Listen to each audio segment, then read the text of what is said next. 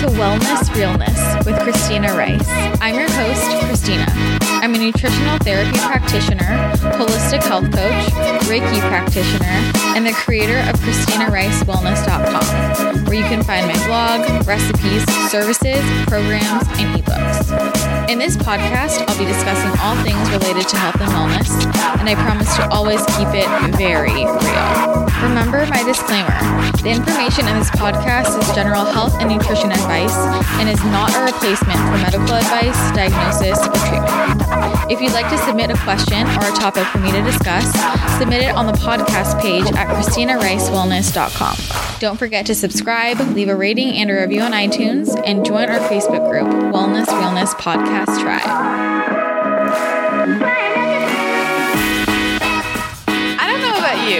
But twenty twenty has been going so well for me. I totally overhauled my daily routine. I'm on a really good wake up early start time, getting so much done. I've been super productive. I've been talking about all these different projects I have planned for this year. And I just feel like with this new schedule and routine and how productive I'm being, I will definitely accomplish everything this year that I hope to, which makes me so excited. And I won't lie, I think my daily matcha latte habit has also helped as well. I used to take a lot more breaks in between my work, and now I'm at this stage where I have so many things I'm trying to get done that I wake up, I have like an hour to myself, and then I hop on the computer and I am there pretty much all day.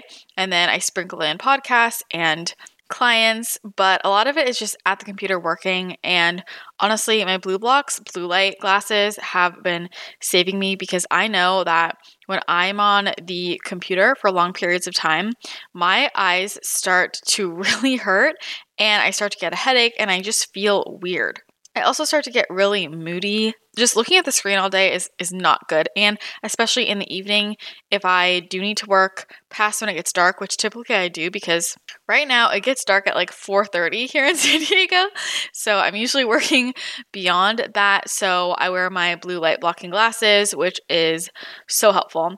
And my favorite company for blue light blocking glasses is BluBlox. If you haven't already listened to my episode with the founder, Andy Mant, he gets into the science behind the blue light blocking glasses from BluBlox, and you will definitely want to listen to that. That is episode two thirty, but brief version is BluBlox. Blue light blocking glasses are the best because they are the only brand out there that sells glasses one hundred percent backed by the science, and they test these glasses to make sure of it. A lot of glasses out there have the orange lens or even the red lens, but they don't block the full blue and green spectrum that we need to to get the health benefits, and BluBlox tests for all of this, so they are totally backed by science, and you will notice the difference when you wear their red lenses. Their Sleep Plus red lens is meant for when the sun goes down, when it gets dark, put these on. It will help to improve your sleep, reduce your anxiety, calm you down, and you'll notice the effects the next day when you have more energy, you're more productive, and your hunger is more regulated. All of that is connected with sleep, and blocking blue light is of the utmost importance because there's such an environmental mismatch going on right now in our world, and this is why a lot of people have health issues. And then so many of us are on our computers all day long, so that's when the blue light clear lens would come in. That's what I'm wearing right now. It's a daytime filtering lens that looks like a clear lens, and this is great for people who work in more natural lighting during the day, and it just helps to prevent any digital eye strain, macular degeneration, any migraines or headaches. And then there's also their Summer Glow yellow lens, which is good for people who work under more intense artificial lighting, and or if anyone struggles with seasonal depression or anxiety. These work by blocking the portion of blue light responsible for those issues, and it helps uplift your mood with the color therapy. They have about twenty different frames you can pick from. You can also send in your own frames or get a custom prescription made. And these glasses actually look fashionable. And I get compliments all the time when I wear my blue light glasses during the day and I'm out working. People will ask me where they're from. You've got to focus on sleep if you want to balance out your hormones, improve your productivity, increase your energy, balance out your mood. And it all starts with the nighttime routine ritual, and wearing your blue light blocking glasses is one of the easiest things you can do. It doesn't take you any time. And if you really want to up your sleep game, definitely check out their Remedy Sleep Mask, which is amazing for improving your R E M and deep sleep cycles. So if you want to check out BluBlox blue light blocking glasses, just go to blue blox dot com. That's spelled B L U B L O X dot com. And my code wellness will get you fifteen percent off. Again, that's blue blox dot com, B L U B L O X dot com. And my code wellness, W E L L N E S S, will get you fifteen percent off. Such an easy change to make to enhance your productivity. And I have been super diligent about this during the day. I'm being really diligent about all the little things that go into being as productive as possible and having as much energy as possible. And my brain has just been on fire in the best way possible. This year, I have so much content I want to put out there and just continue to connect with you guys. So first of all, thank you for being here. But if you're not already in our Facebook group, Wellness Realness Podcast Tribe, definitely join so that we can connect in there further. It's a really great way to meet other listeners and chat about pretty much anything. I get a lot of inspiration from you guys in there, so I appreciate when you when you share things in there, and that's actually what we're going to talk about today. I got a really great question in that group that I want to dive into, but also before I forget, I wanted to let you know, if you haven't already heard, I'm going to do a social media detox starting Monday, January twenty-seventh through Monday, February third. So that's going to be seven days. So going off social media on Monday and coming back on on Monday the third.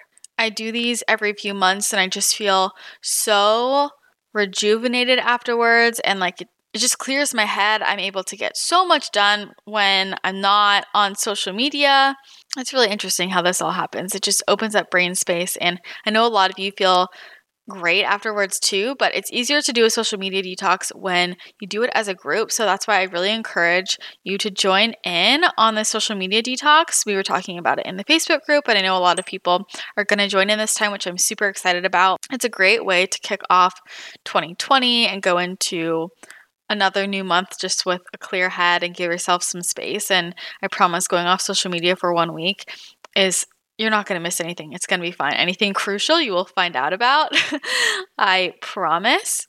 And much of my job is on social media, so if I can do this, you can do it. I think it's a good test for yourself to see if you are addicted. These are addictive technologies we use every day, addictive apps, and I think it's good to detox from it and then come back feeling more alive and having better boundaries moving forward. Remember, boundaries are how you continue relationships, not how you end them. So that's why they're so healthy to create. And sometimes we don't know what boundaries we need until we completely detach from something for some time. If you don't want to do the full seven days, then don't worry about it. Join in for one day, two days, three days, five days, whatever you can do. But I really encourage you to try it out, especially if you've never done one before. They are so good, and people always say, oh, I can't do it this time because this is happening. And unless you have a job where you literally have to post to Instagram or Facebook during that week, that's not a fair excuse. But I would love for you to join in if you can. So I will be off social media next week, just so you know, in case you're wondering where I am, although I'm sure I'll post something letting everyone know where I am. And yeah, would love to have you join in, and we're all going to do it as a group. Wellness Realness Podcast Tribe, going strong. Okay, so today I just wanted to answer a really great question, a really interesting question.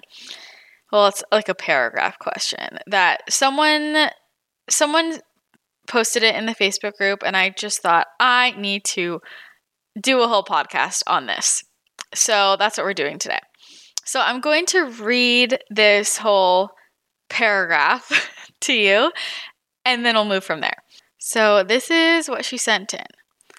You interviewed Kayla about the all-in perspective, and of course I loved it, and I love her too. But I have some issues with the recovery space associated with it, in that it defends that the solution for all of people's health problems are caused by de- restriction and will be solved by eating all of the things. I was actually kind of shamed in her Facebook group because I suggested one of your podcast episodes, and they told me your account was triggering and orthorexic and that nutritional science is a scam, blah, blah. And that concerned me because many of the girls are feeling even worse in recovery and eating exclusively sugary things. Of course, allowing all foods could be really key for the mental aspect, but I would love to hear you talk about undereating recovery with real food. Also, I don't agree that binge eating is always caused by restriction, and I have my own experience with this. When I was a kid, I was thin, my family couldn't care less about body shape and size. I literally always wanted to eat, even being full, and it could be stuff like canned beans with sugar and other really weird things. So again, oversimplification. It frustrates me. Also, it was exactly the episode that got me to eat more. I felt really ashamed, and they said things like, if you're hearing this kind of th- stuff, then you're not recovered, hun, and calling me out by using words like real food. In the comments, I said that the only reason it would be absolutely necessary to include highly palatable and processed foods were A, you're afraid of it and must do it to challenge the mental aspect, and B, your system is so compromised that it makes it easier for you to eat. It was a whole drama, and of course I left the group. It's disheartening because Kayla is not really like that at all and is really open-minded. Okay, what an interesting topic, and one that I'm very glad she brought up because this is something I feel quite passionately about.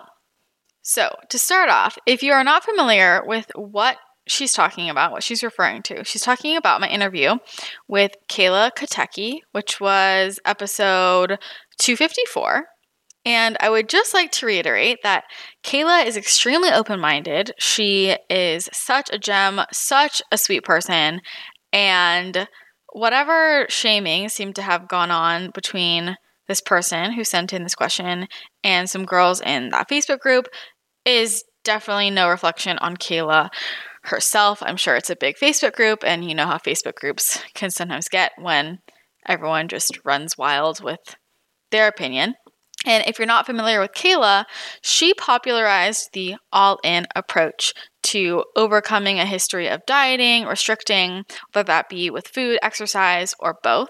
And what the all-in approach is, is basically eat to satiety for as long as it takes until your hunger evens out and your body evens out, and just basically don't restrict for as long as you need to.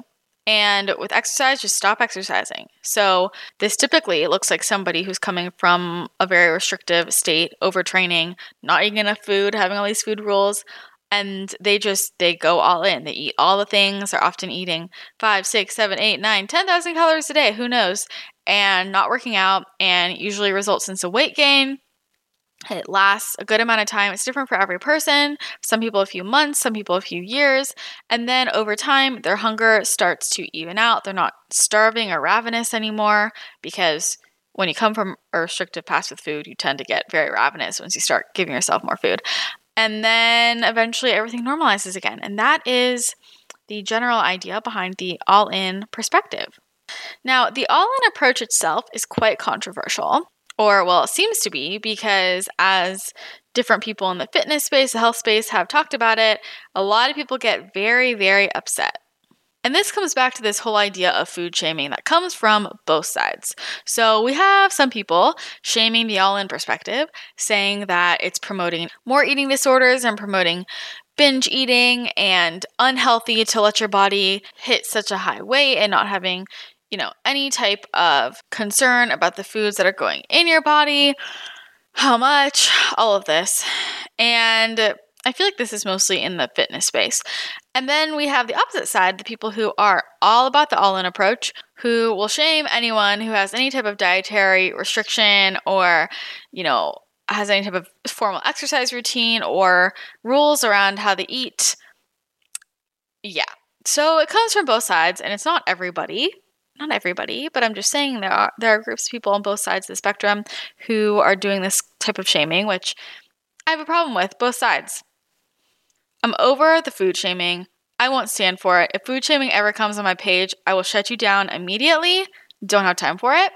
Obviously, I can't stop the food shaming that goes on outside of my space, but I can set boundaries in my realm of the internet, in my realm of the universe, and it just really saddens me that people take to this food shaming. But going back to things we've talked about before, what this is with the food shaming is simply a reflection of that own person's insecurities and what that person is going through. So I personally had to do my version of an all-in approach for quite some time, and I did need it to heal. And as somebody who has worked with countless clients and just talked to many people in this space, in some situations, the traditional all-in approach, I see a time and a place for. And in other situations, I don't. Because like the person who asked this question said,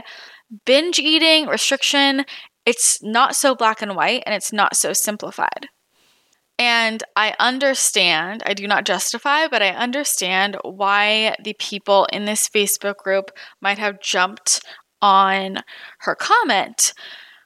Coming from personal experience, and again, having worked with a lot of clients who are coming from a history of disordered eating, but let me talk about my personal experience. So when I was super underweight and malnourished, and I mean, uh, I needed to gain weight. Like that was it. I needed to gain weight. I had become so orthorexic. I was afraid of so many foods, and I needed to just eat all the food, stop all the exercise, and that need that was my goal. That's what I needed for my body.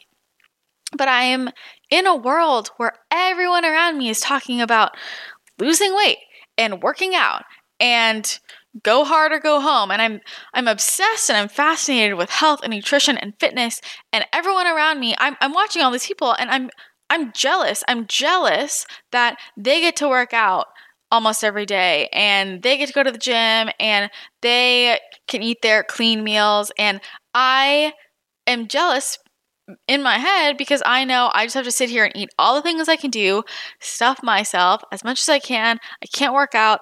I feel resentful. Okay, that was my headspace. I remember this. I was so out of my mind. I I my cognition was not working right. I was so malnourished, but also I was mentally ill. Like I was sick. Okay, I was so depressed, had such severe anxiety, and was so orthorexic that I just saw the world through this lens. And I just wanted to be normal. I just wanted to be a normal person. I just wanted to do what I wanted to do. And here I have my nutritionist, my therapist, my doctors mandating eat all the food, eat all the food, no exercise. And this whole process for me at the beginning was very much just like, I know this is uncomfortable, but duck down. Do it. Put your head down. Just do it. It sucks, but you can't sit here and just, you know, not do it because you have to get better. So it was just like grin and bear it the whole time for me.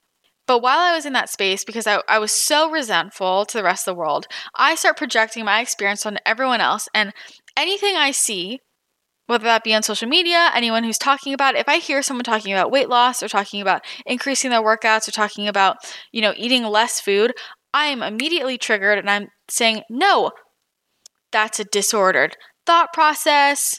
Everyone needs to work out less, and everyone needs to eat more, because that's what I had to do. And I was still sick and resentful and had such a bad mindset, and I'm just projecting my experience on everyone else, and I want everybody else to have to go through what I'm going through. That that's the subconscious thought patterns that are going on. And at the time, I didn't I didn't realize that, right? I didn't I didn't realize that's how I was thinking or feeling. I didn't have words to articulate it, but I would get upset and triggered anytime somebody talked about weight loss or anytime somebody talked about eating less food or giving advice to work out more, eat less, eat these portions. It was triggering me because it made me feel like I was doing things wrong. So these girls in this Facebook group, many of them might be in a similar situation where they are still uncomfortable with the fact that they need to, quote, go all in. That's very uncomfortable for them. And they're projecting their own place in life onto everybody else. And I see this all over social media. I see a lot of women who have found food freedom in a certain way just pushing that, shoving that down everybody else's throats. And guess what? Your way to food freedom is probably going to be different than mine and probably going to be different than Sally Sue over here. Everybody is going to find it in a different way. Guess what? Not everybody needs the same thing. There are certain people who need to work out less, eat more. There are certain people who actually do need to work out more and eat less. It depends what their health issues are and where their mental status is at. Their goals, their biology, so much goes into it. There is not a cookie-cutter approach. This is true when working towards recovery from binge eating, from a history of dieting or restriction. There are so many different types of eating disorders and different paths to follow to get recovery, and I think it's really unfair to put everybody in one box. Sometimes eating all the things helps, and sometimes eating all the things does not. And people need to be really careful about what they're shoving down other people's throats. Bad pun. I'm saying their philosophy, the philosophy that they're shoving down people's throats, because it can actually cause more eating disorders. And I have a personal experience with this. Um, I have definitely been wanting to, at some point, record a podcast just about my history with binge eating disorder, because it there is a lot. I have such, so many So many things to say about binge eating, and I've I've gone through ups and downs with this in my life. But my I struggled with binge eating, and then pulled myself together, made myself healthier, felt so much better when I started eating cleaner and exercising for the first time in my life. I had never done that before, and after I started doing that, my urges to binge went down by about seventy-five percent. And then later, when I healed my gut from the candida overgrowth that I found out I had, my urges to binge completely went away, because there was more than one thing causing my binge eating behaviors, which I'll touch on a bit later. Fast forward, and I got really sick, and I was severely malnourished. I was super underweight. I had all of these gut infections. I was very orthorexic. I also had exercise addiction, and part of the process of pulling myself out of that was eating a lot of food, eating a lot of calories, and not working out. So for months, years, years, I was told by all of my, all the health professionals around me, you need to put on weight. You need to eat more food, over and over and over again. This was drilled in my head. And I developed this severe fear of eating too little. And I want to try and be as clear as I can with that, because obviously it is not good to eat too little, but there's a difference between wanting to be healthy and having a fear of eating too little to the point of it pushing you in the direction of binging even after you've physically healed, because you still have that deep-rooted guilt and fear around eating any normal-sized portions. And for a long time, I felt quite tortured in my brain, because there was a big part of me that was so afraid of ever getting too thin again, because I didn't want to be sick, and that was a very scary part of my life. And when I was going through all that, I hated the way I looked. I hated how I was so thin. I I had so many cognitive issues. Physically, I was in pain all the time. I was so insecure. I felt dead inside. I just felt like I didn't have my life. So I thought, I need to just eat as much as I can so that that never happens to me again. But at the same time, I'm in this culture where I've been taught, don't be Don't be too overweight either. Don't be fat. Don't be chubby, right? So it's this really weird, like, cognitive dissonance. It's like part of you is so afraid to be thin, so you're like, I need to eat more food. And then part of you is like, shit, I've been taught that if I eat all this food, I'm going to get fat. And I don't want that to happen either. And it's confusing as hell when your brain isn't working properly to begin with, because you are just so malnourished. So for years, this is what's drilled into me. I need to put on weight, need to eat more food. And so I did it for years.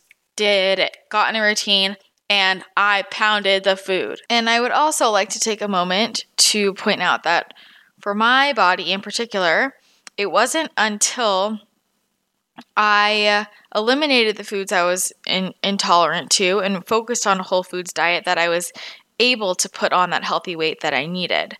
Because when I was trying to do it by just eating a lot of the things that irritated my gut, my body just kept losing weight and I wasn't responding. So it wasn't until I ate a diet that allowed my gut to heal that I was able to put on that healthy weight and move towards recovery.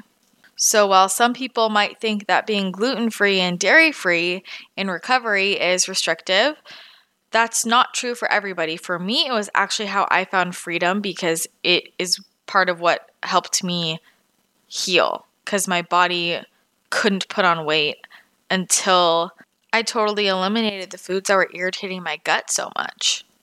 But then I reached a point where I was, you know, closer to my, quote, average weight, and my hunger had calmed down, and I kind of felt like everybody was watching me, and I felt a lot of pressure in many directions. I had been painted as the underweight, malnourished girl, so that's how most people saw me, and it was just this message from everybody that I always needed to keep eating a lot more and I always needed to put on weight. And being told by so many people that I just need to push past all of my hunger signals. And I also had a bit of a chip on my shoulder, to be honest, and just wanted to prove to people that I wasn't orthorexic, that I would eat any foods that I wasn't totally intolerant to. So to prove that, I just kept eating far past satiety and would eat a lot of, you know, sugary filled foods.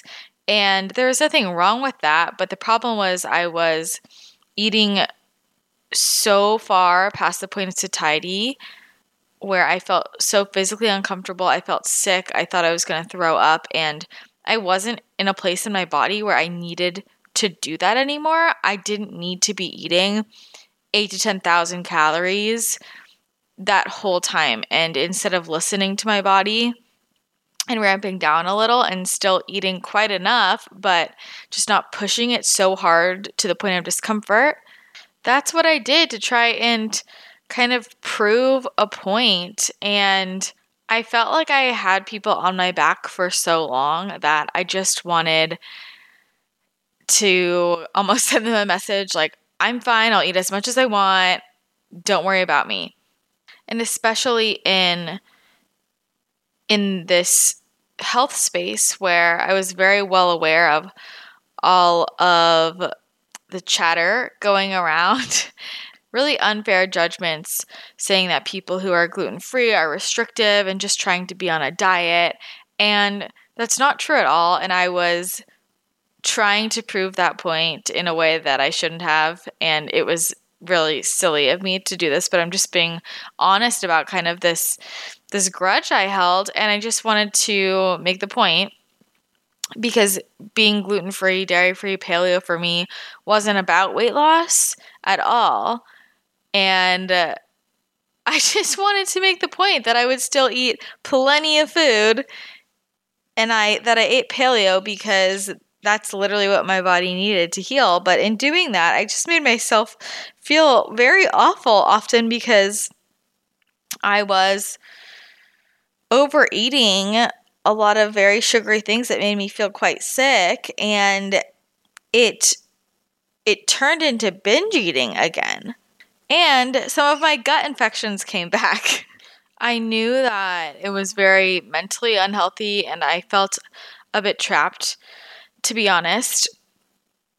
And then I ended up working with a nutritional therapy practitioner, and she didn't already have this any pre, she didn't have any preconceived notions about me. Okay, so she didn't see me, she didn't know me as the chronically malnourished girl, because I think that sometimes people, when they know you in that phase, they assign you that label forever. And I felt this incredible amount of guilt almost about exiting that role, which is very interesting. But when I started working with this nutritional therapy practitioner and I gave her my food log, she said, "Are you really hungry for all this food? Because you eat more than than double what I, most men eat."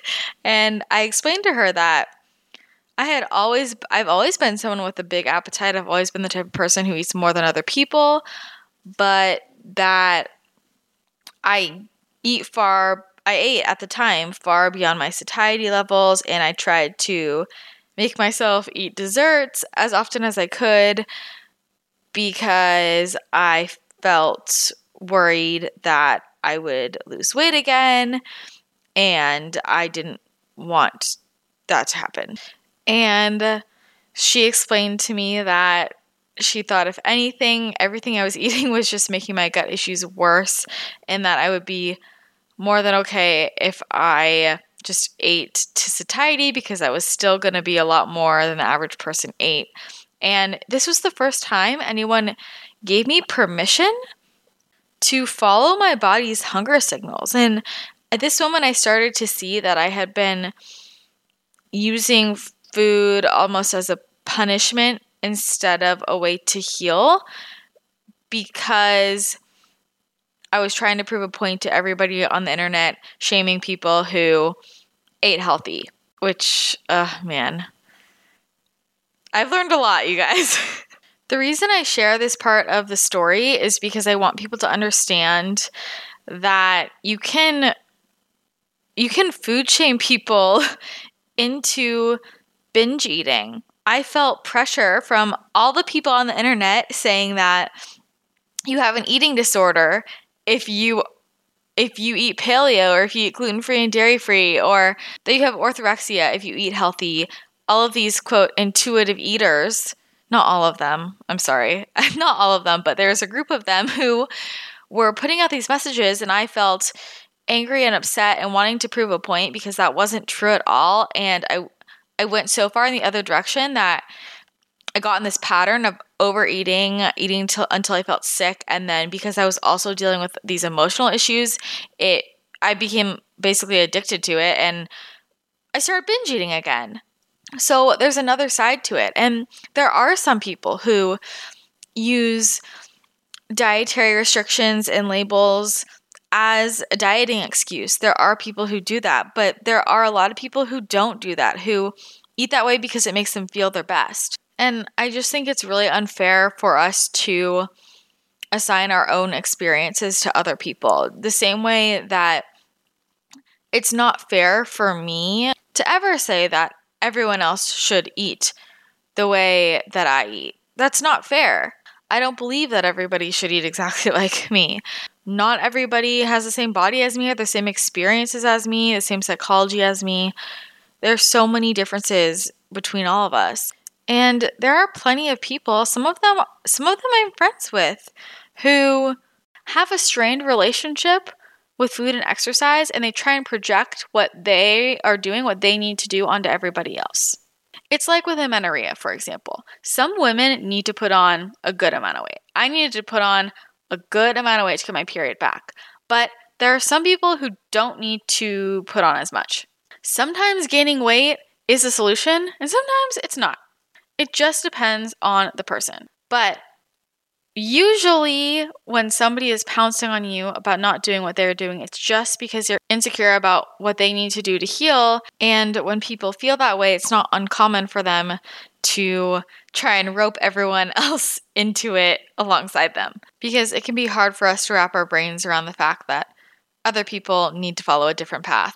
But this is good to be aware of when people are giving advice, because is it them projecting their own personal experience onto others and saying everyone else needs to do this exact same thing to reach X, Y, and Z goal?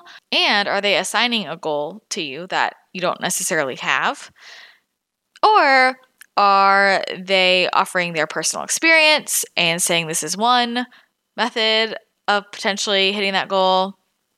Or are they are they saying, no, this is what people need to do, and this isn't from my own personal experience, this is because this is just what I believe based on science, research, whatever. There are different options, different reasons people recommend different things, so I just think being aware of the fact that sometimes people project their own experiences onto others can be really helpful when we are consuming information. Now, I would like to segue into a discussion about recovering from eating disorders or restrictive eating behaviors, and just offer a different perspective in this realm. Now, remember, I am not a doctor. I am not a psychiatrist. I am not a therapist, but I am a nutritional therapy practitioner who has worked with countless women who have struggled with eating disorders or disordered eating or exercise behaviors in the past. Many, many women who have been in treatment facilities. I have many very close friends who have been in inpatient treatment for eating disorders. And I also have many friends now who work in treatment facilities for eating disorders. So we discuss this a lot. And I have my own personal experience with orthorexia and binge eating disorder and getting little tastes of the the process of of entering inpatient treatment. I had to interview for it and talk to many different doctors and was monitored at the hospital. So just all of these conversations and experiences and chatting with other other therapists and psychiatrists and nutritionists who do work in eating disorder facilities and talking to so many clients who have had those experiences. That's kind of where a lot of my thoughts around this have have come from. So the first thing I want to say is if someone has an eating disorder, it's, it's really important that they get professional help.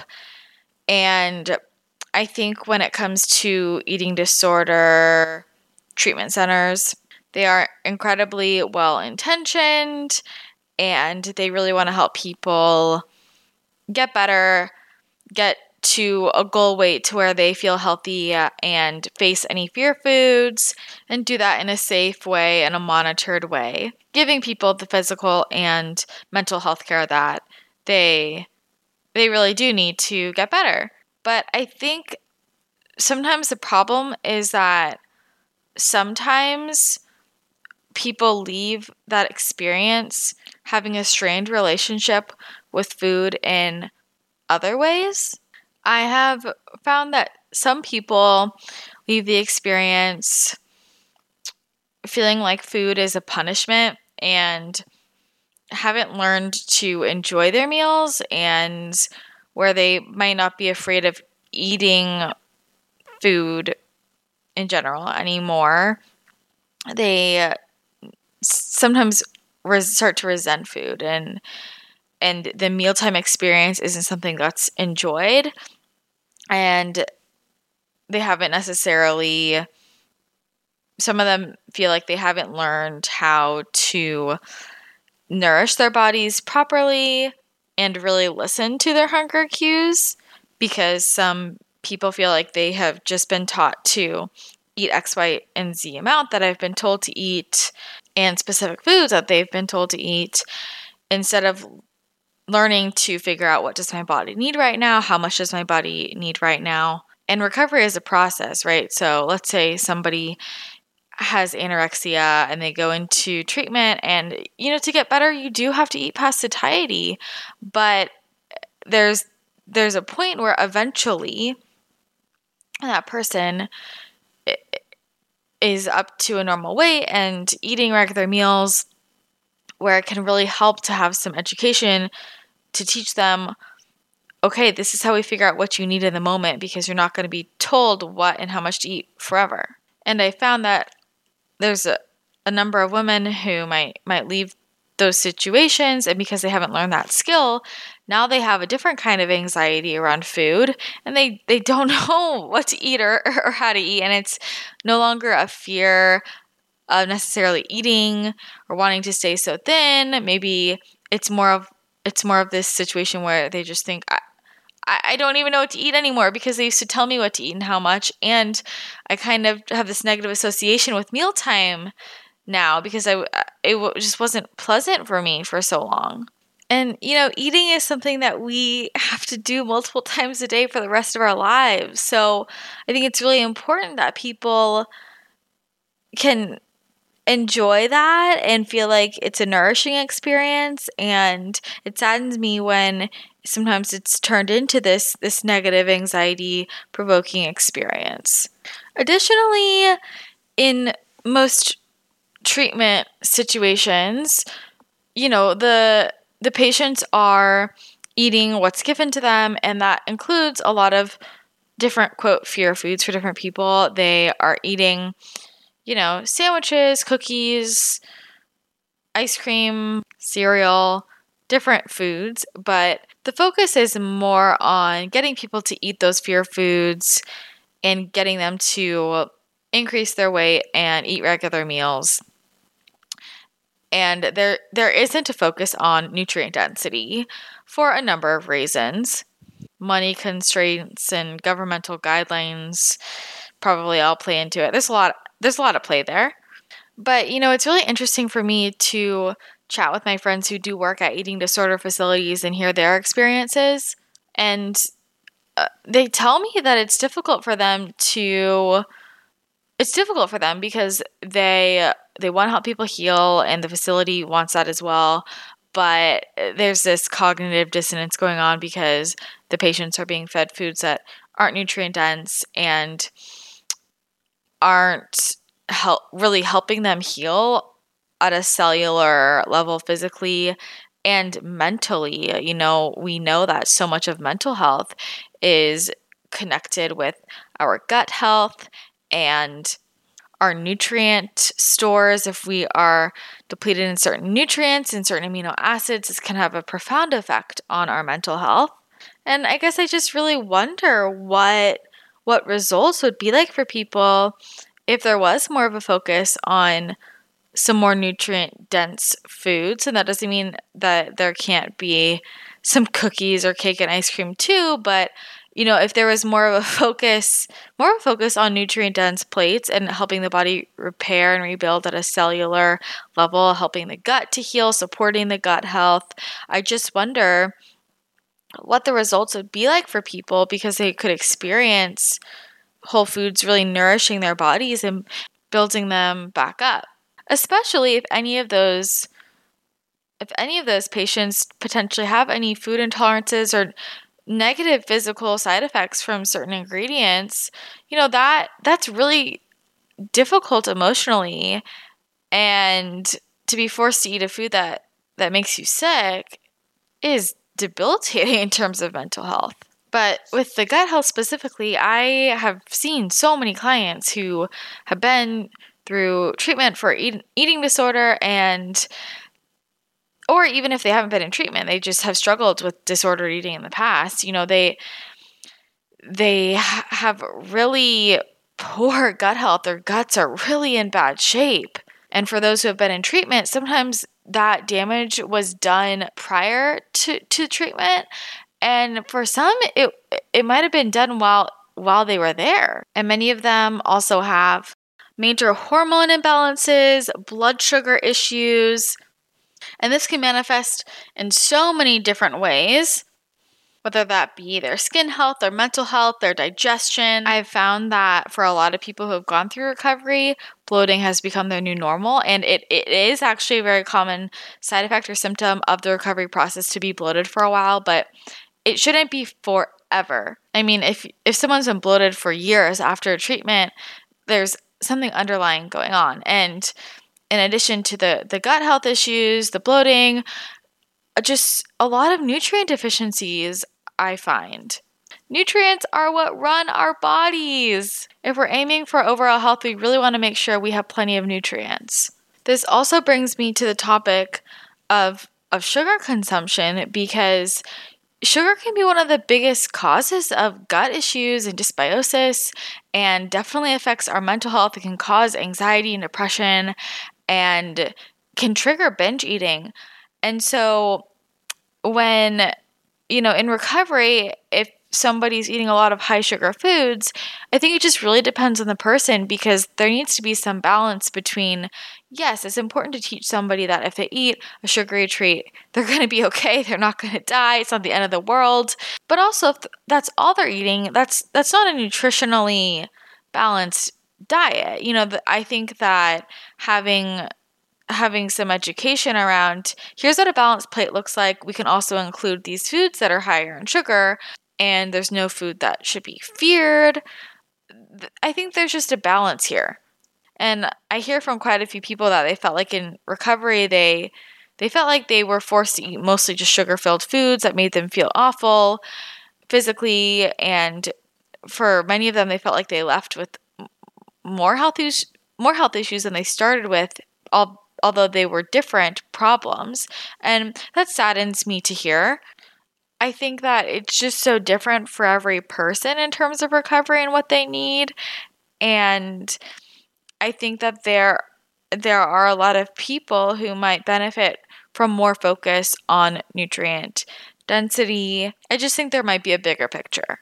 And I would just like to offer another approach that might not be right for everybody, but for some people, it really helps them, and that is the approach of healing on a whole foods-based diet. And I have helped a lot of clients heal this way after going the traditional route didn't work for them and left them feeling awful or even worse than before or continuing to relapse, versus when we go the whole foods approach, we are replenishing their nutrient stores, supporting their mental health, supporting their physical health, teaching them that food is something that can be enjoyed and not feared, and they won't necessarily feel so sick and in pain all the time, and teaching them to cook and what a balanced meal looks like, and that they can also, you know, eat all these different treats that they like, incorporating those foods, but maybe just healthier options. Because here's the thing, it's not bad if somebody cares about their health.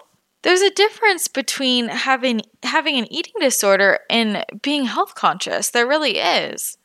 And it really frustrates me when people say that if somebody cares about their health, they have an eating disorder or they're orthorexic, when that's that's not that's not always true. By any means, that's really unfair to say, you know, if somebody cares about their body in that way, or they they're trying to feel better, that that's disordered. But it's about figuring out who's coming from that place and who's coming from the place of, of fear. And let me tell you, I can talk to somebody and pretty pretty quickly figure out if they are interested in healing on a whole foods diet from a place of orthorexia or restriction or wanting to keep their weight at a certain level, versus somebody who wants to heal with that approach because maybe they have underlying gut issues or mental health issues, or they just really do care about their health and they are concerned about their health after this phase of, of recovery in the long term.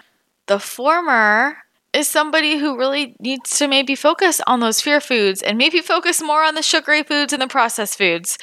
And the latter might be somebody who might do better with a more whole foods based approach. And I'm not saying it has to be one or the other. I think you could totally blend them.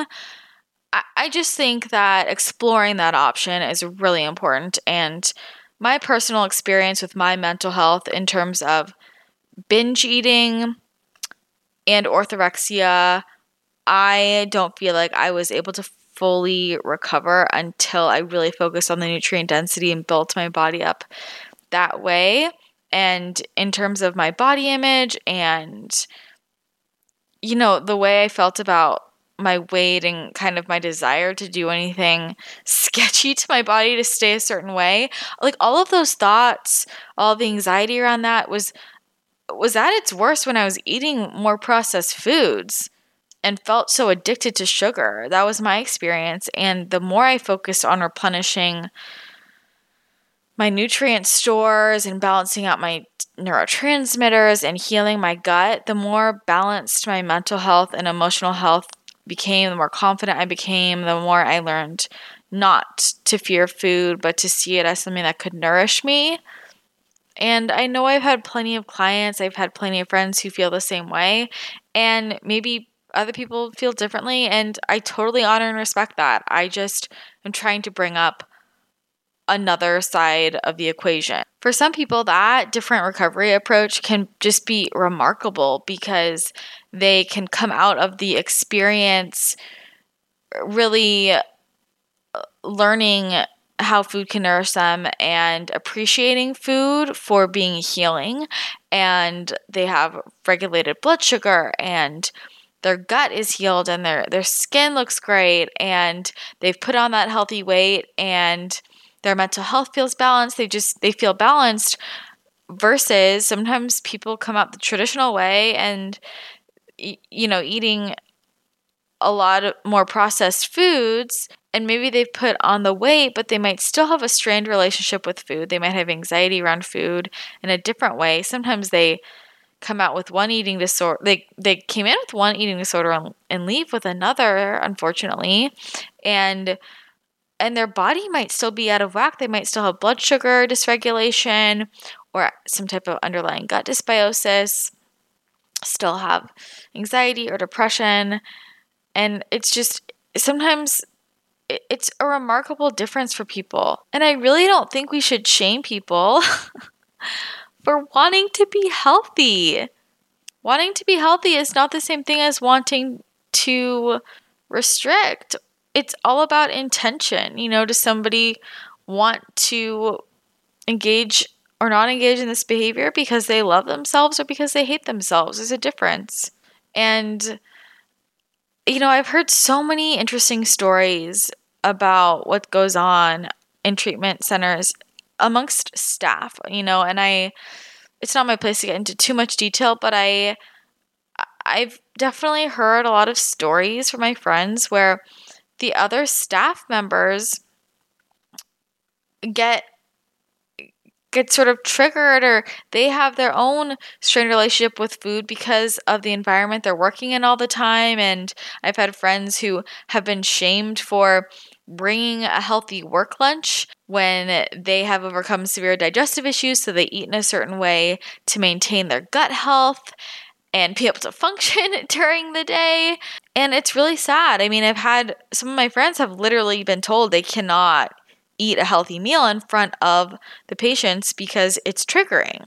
And man, I mean, I could really go off on a tangent about that one, but with the story I'm thinking of in particular, it later came out that this person who got upset with her for bringing healthy meals for lunch later revealed that she was having a really hard time because since working at the treatment center, she had put on a lot of weight because she was eating all the processed foods with the, with the patients and this whole thing. There's just so much that goes on. Oh man, this is sad. You guys, people have health issues. People have health issues. And let me revert back to my experience of having to gain weight and overcome this malnourished state. Um, I truly believe, had I been sent to an anorexia treatment center, I truly believe I would have died because because my body was shutting down, and had I not healed my gut, I really believe I would have died. I was that close. I was in the hospital all the time. It was a disaster. And they were adamant that I just needed to put on weight. But guess what? I was eating so much food and not putting on weight. I had to get to the root of the issue and heal my gut so that I could put on weight, so my body could absorb whatever I was feeding it. And I really think had I been forced to eat these foods that I was intolerant to, that were just worsening my intestinal permeability and worsening the health of my gut in general, I wouldn't have been able to absorb the food. I wouldn't have put on the weight, and I probably, probably wouldn't be here. I honestly believe that.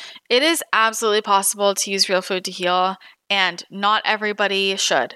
Not everybody needs to, but there are plenty of people who could recover really well in this way, and I would love for this to become something that is thought about or offered as an option more often than it is now. But again, it's not for everybody, and it has to be done correctly, but it's very possible. But you really need to work with somebody, and you need to have that person monitor your caloric intake and make sure you are getting plenty of calories. It's the number one thing. There, somebody needs to be monitoring what's going on and making sure that you are focusing on the nutrient-dense foods necessary, and if there's any other underlying issues, working on those as well, like any underlying gut dysbiosis, hormonal imbalances. And I think a lot of the girls I've worked with come out with such a better relationship with food because we make it fun. They can make all of these, these desserts, and they're getting the calories that they need. They're eating healthy foods, and they're also eating, quote, fear foods. And they're not in pain because this, this is, I want to circle back to why, I want to circle back to the fact that the cause of an eating disorder is different for everybody. And sometimes it's physiological. And if somebody has candida overgrowth, for instance, that makes you feel like a total sugar monster, this can lead to binge eating. If somebody has SIBO or any type of gut dysbiosis, this can lead to binge eating. This can lead to malabsorption or parasites, any of these gut infections. Okay, this is just one example of how these can lead to binge eating if you are if, if the symptom for you is that you're starving all the time, or it can lead to malabsorption, which can lead to extreme weight loss. And if you have any type of food intolerance, this can lead to orthorexia and fear foods, because guess what? If every time you ate a food, you got stabbing stomach pains that made you roll on the floor of your bathroom all night, and or bloating so bad for days that you couldn't even stand up, just severe pain, crazy diarrhea, constipation. If, if you vomited, if you had an extreme reaction to a food, maybe you break out in hives, you probably become a little afraid of it too, honestly. Can you imagine? I want you to imagine right now, after every time you ate food, you threw up. This happens to people with certain types of gut infections or I B D. This can happen. And so obviously, imagine imagine an animal in the wild. If every time they eat a freaking berry, they throw up, they think that berry's toxic, and they're like, I'm not eating that damn berry. That berry is not good for me. It's human nature. A lot of people are just trying to protect themselves. This is natural. This is our natural instinct. If you eat something and it causes you severe pain, then you probably don't want to eat it again because survival. And I'm not saying this is true for everybody with an eating disorder, but I'm saying there are a lot of people who get triggered into eating disorders because of gut issues, or even autoimmune disease, or even hormonal imbalances that affect your appetite in all kinds of weird ways. Leptin resistance, for instance, t- can totally lead to binge eating. And sometimes anorexia, when you get to the root, sometimes it is because someone has been struggling so long with severe food intolerances, a gut issue that's making everything they eat just not digest well, extreme bloating. Sometimes th- they're all overlapped. It can be a confusing web, which is why it is so helpful to get to the root of the issue. And I really just wish that the the space could somehow figure out. I mean, in my perfect Christina world, at every eating disorder facility, um, there would be N T Ps there explaining the foundations of health and focusing on nutrient density and explaining how an underlying health issue could be making things worse. And also, for a lot of people who have severe weight loss or weight gain resistance, sometimes literally all they might have to do is heal their gut or their hom- hormones.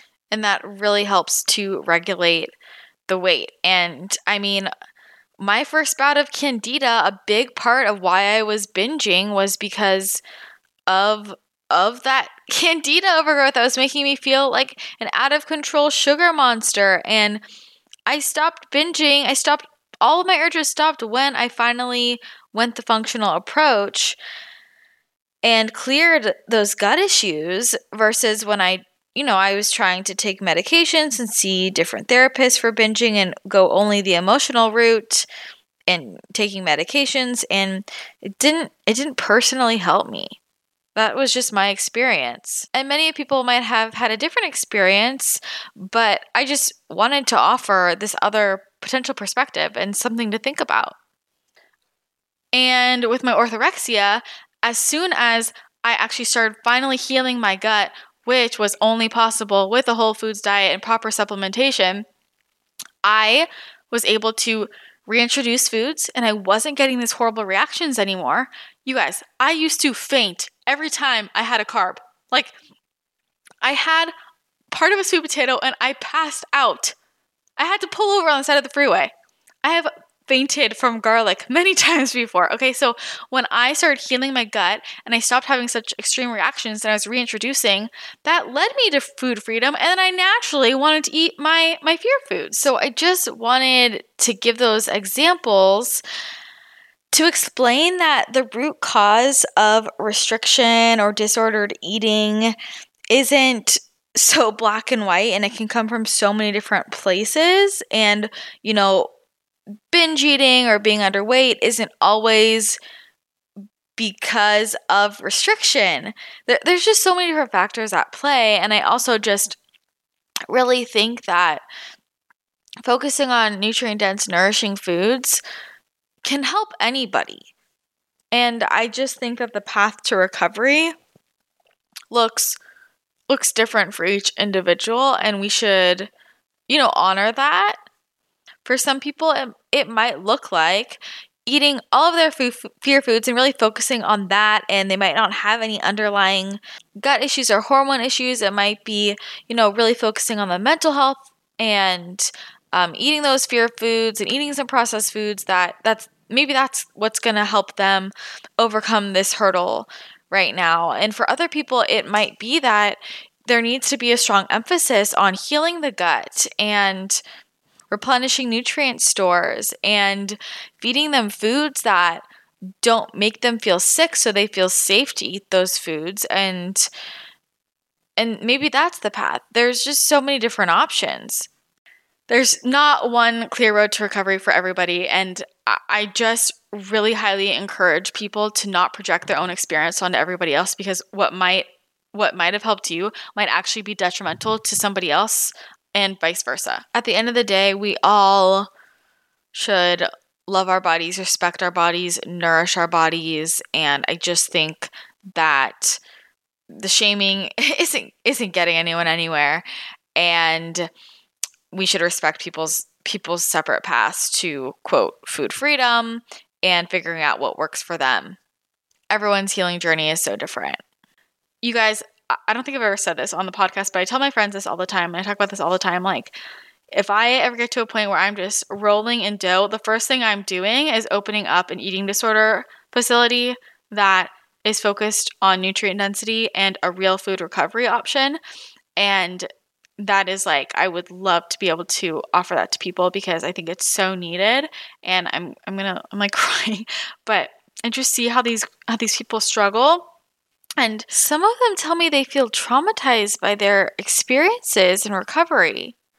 Four of my clients right now have been in treatment centers in the past, and and these four all have gut issues, and two of them believe that, you know, this came up during treatment, and two of them believe that it started before before treatment. The gut issue started long before. And they've expressed that they think that they fell into their eating disorders because they've always had health issues related to food. They've always gotten sick from certain foods. They've always had gut dysbiosis. So it just goes to show you, we need to work on root cause and really help people heal fully so that they can move forward feeling the best they can. And lastly, I just want to touch on, um, I mean, I kind of touched on this when they said if if she's hearing this kind of these kinds of things, she's not recovered. I'm sorry. You can be recovered and care. Like, if you care about your health, that doesn't mean you're not recovered. So anyone who says that is just, they're not recovered, to be honest. Um, and that people were saying my page is triggering and orthorexic, and that nutritional science is a scam. Okay, well, nutritional science is for sure not a scam. I don't think I need to prove my point there. And if my account triggers someone, then they shouldn't follow me. I'm sorry. I can, anyone can trigger anyone, and I just encourage you to not follow anyone who triggers you. And if that's me, don't follow me. If that's Sally Sue over here, don't follow me. To be quite honest, a lot of there's a lot of a lot of body positivity accounts, a lot of um, eating disorder recovery accounts that are just pushing this junk food thing that I just cannot follow, because it it kills me, and sometimes it just keeps people in the eating disorder cycle. If If somebody's shaming the way you recover, they are not fully recovered. That's all I can say about that. Um, and if somebody thinks that I'm orthorexic because I care about my health and my nutrition, then they just don't know me. And I don't really care, because I know what it's like to be orthorexic. And I am so grateful every day that I am no longer in in that place. I am so blessed that I'm out of that. And I know what that felt like. I never want to go back there. I love myself way too much to ever let myself go back there. Been there, done that. And, you know, that's it. And it doesn't really matter what somebody else thinks. So that's what I'm going to leave you with. If you listen to my whole rant, then thank you. Thank you for listening. And if you totally disagree with me, that's totally cool. I respect your opinion. Everybody's entitled to their own opinion. This was just mine, and this is a topic that I actually talk to my friends about quite often because most of my good friends have had experiences in treatment centers, around treatment centers, working with patients with with eating disorders, clients with eating disorders, because health issues, gut issues, hormone imbalances, they are so correlated with eating disorders, and I think a lot of a lot of people's disordered eating or eating disorders could be potentially, you know, wrapped up in that, and both can cause the other. It's different for everybody, but at the end of the day, I think we all just want each other to heal, and let's stop the food shaming and let's stop the endless projections of our own problems onto other people. We have all done it. We all do it, but awareness is key. That's what I aim for. Awareness. Always awareness. Thank you so much for tuning in today. If you think this would help somebody you know, then share it with them. If you want to discuss this more, I would love to hear your thoughts in the Facebook group, Wellness Realness Podcast Tribe. There are always more resources on this topic on my website, Christina Rice Wellness dot com. If you have any more specific questions, would you, if you would like a follow-up, then definitely send them in to podcast at Christina Rice Wellness dot com or leave a comment on one of my blog posts. And let's continue the conversation. So thanks again for tuning in. Hope you have an awesome rest of your day. Go eat some delicious food, and I'll chat with you again next time. Bye.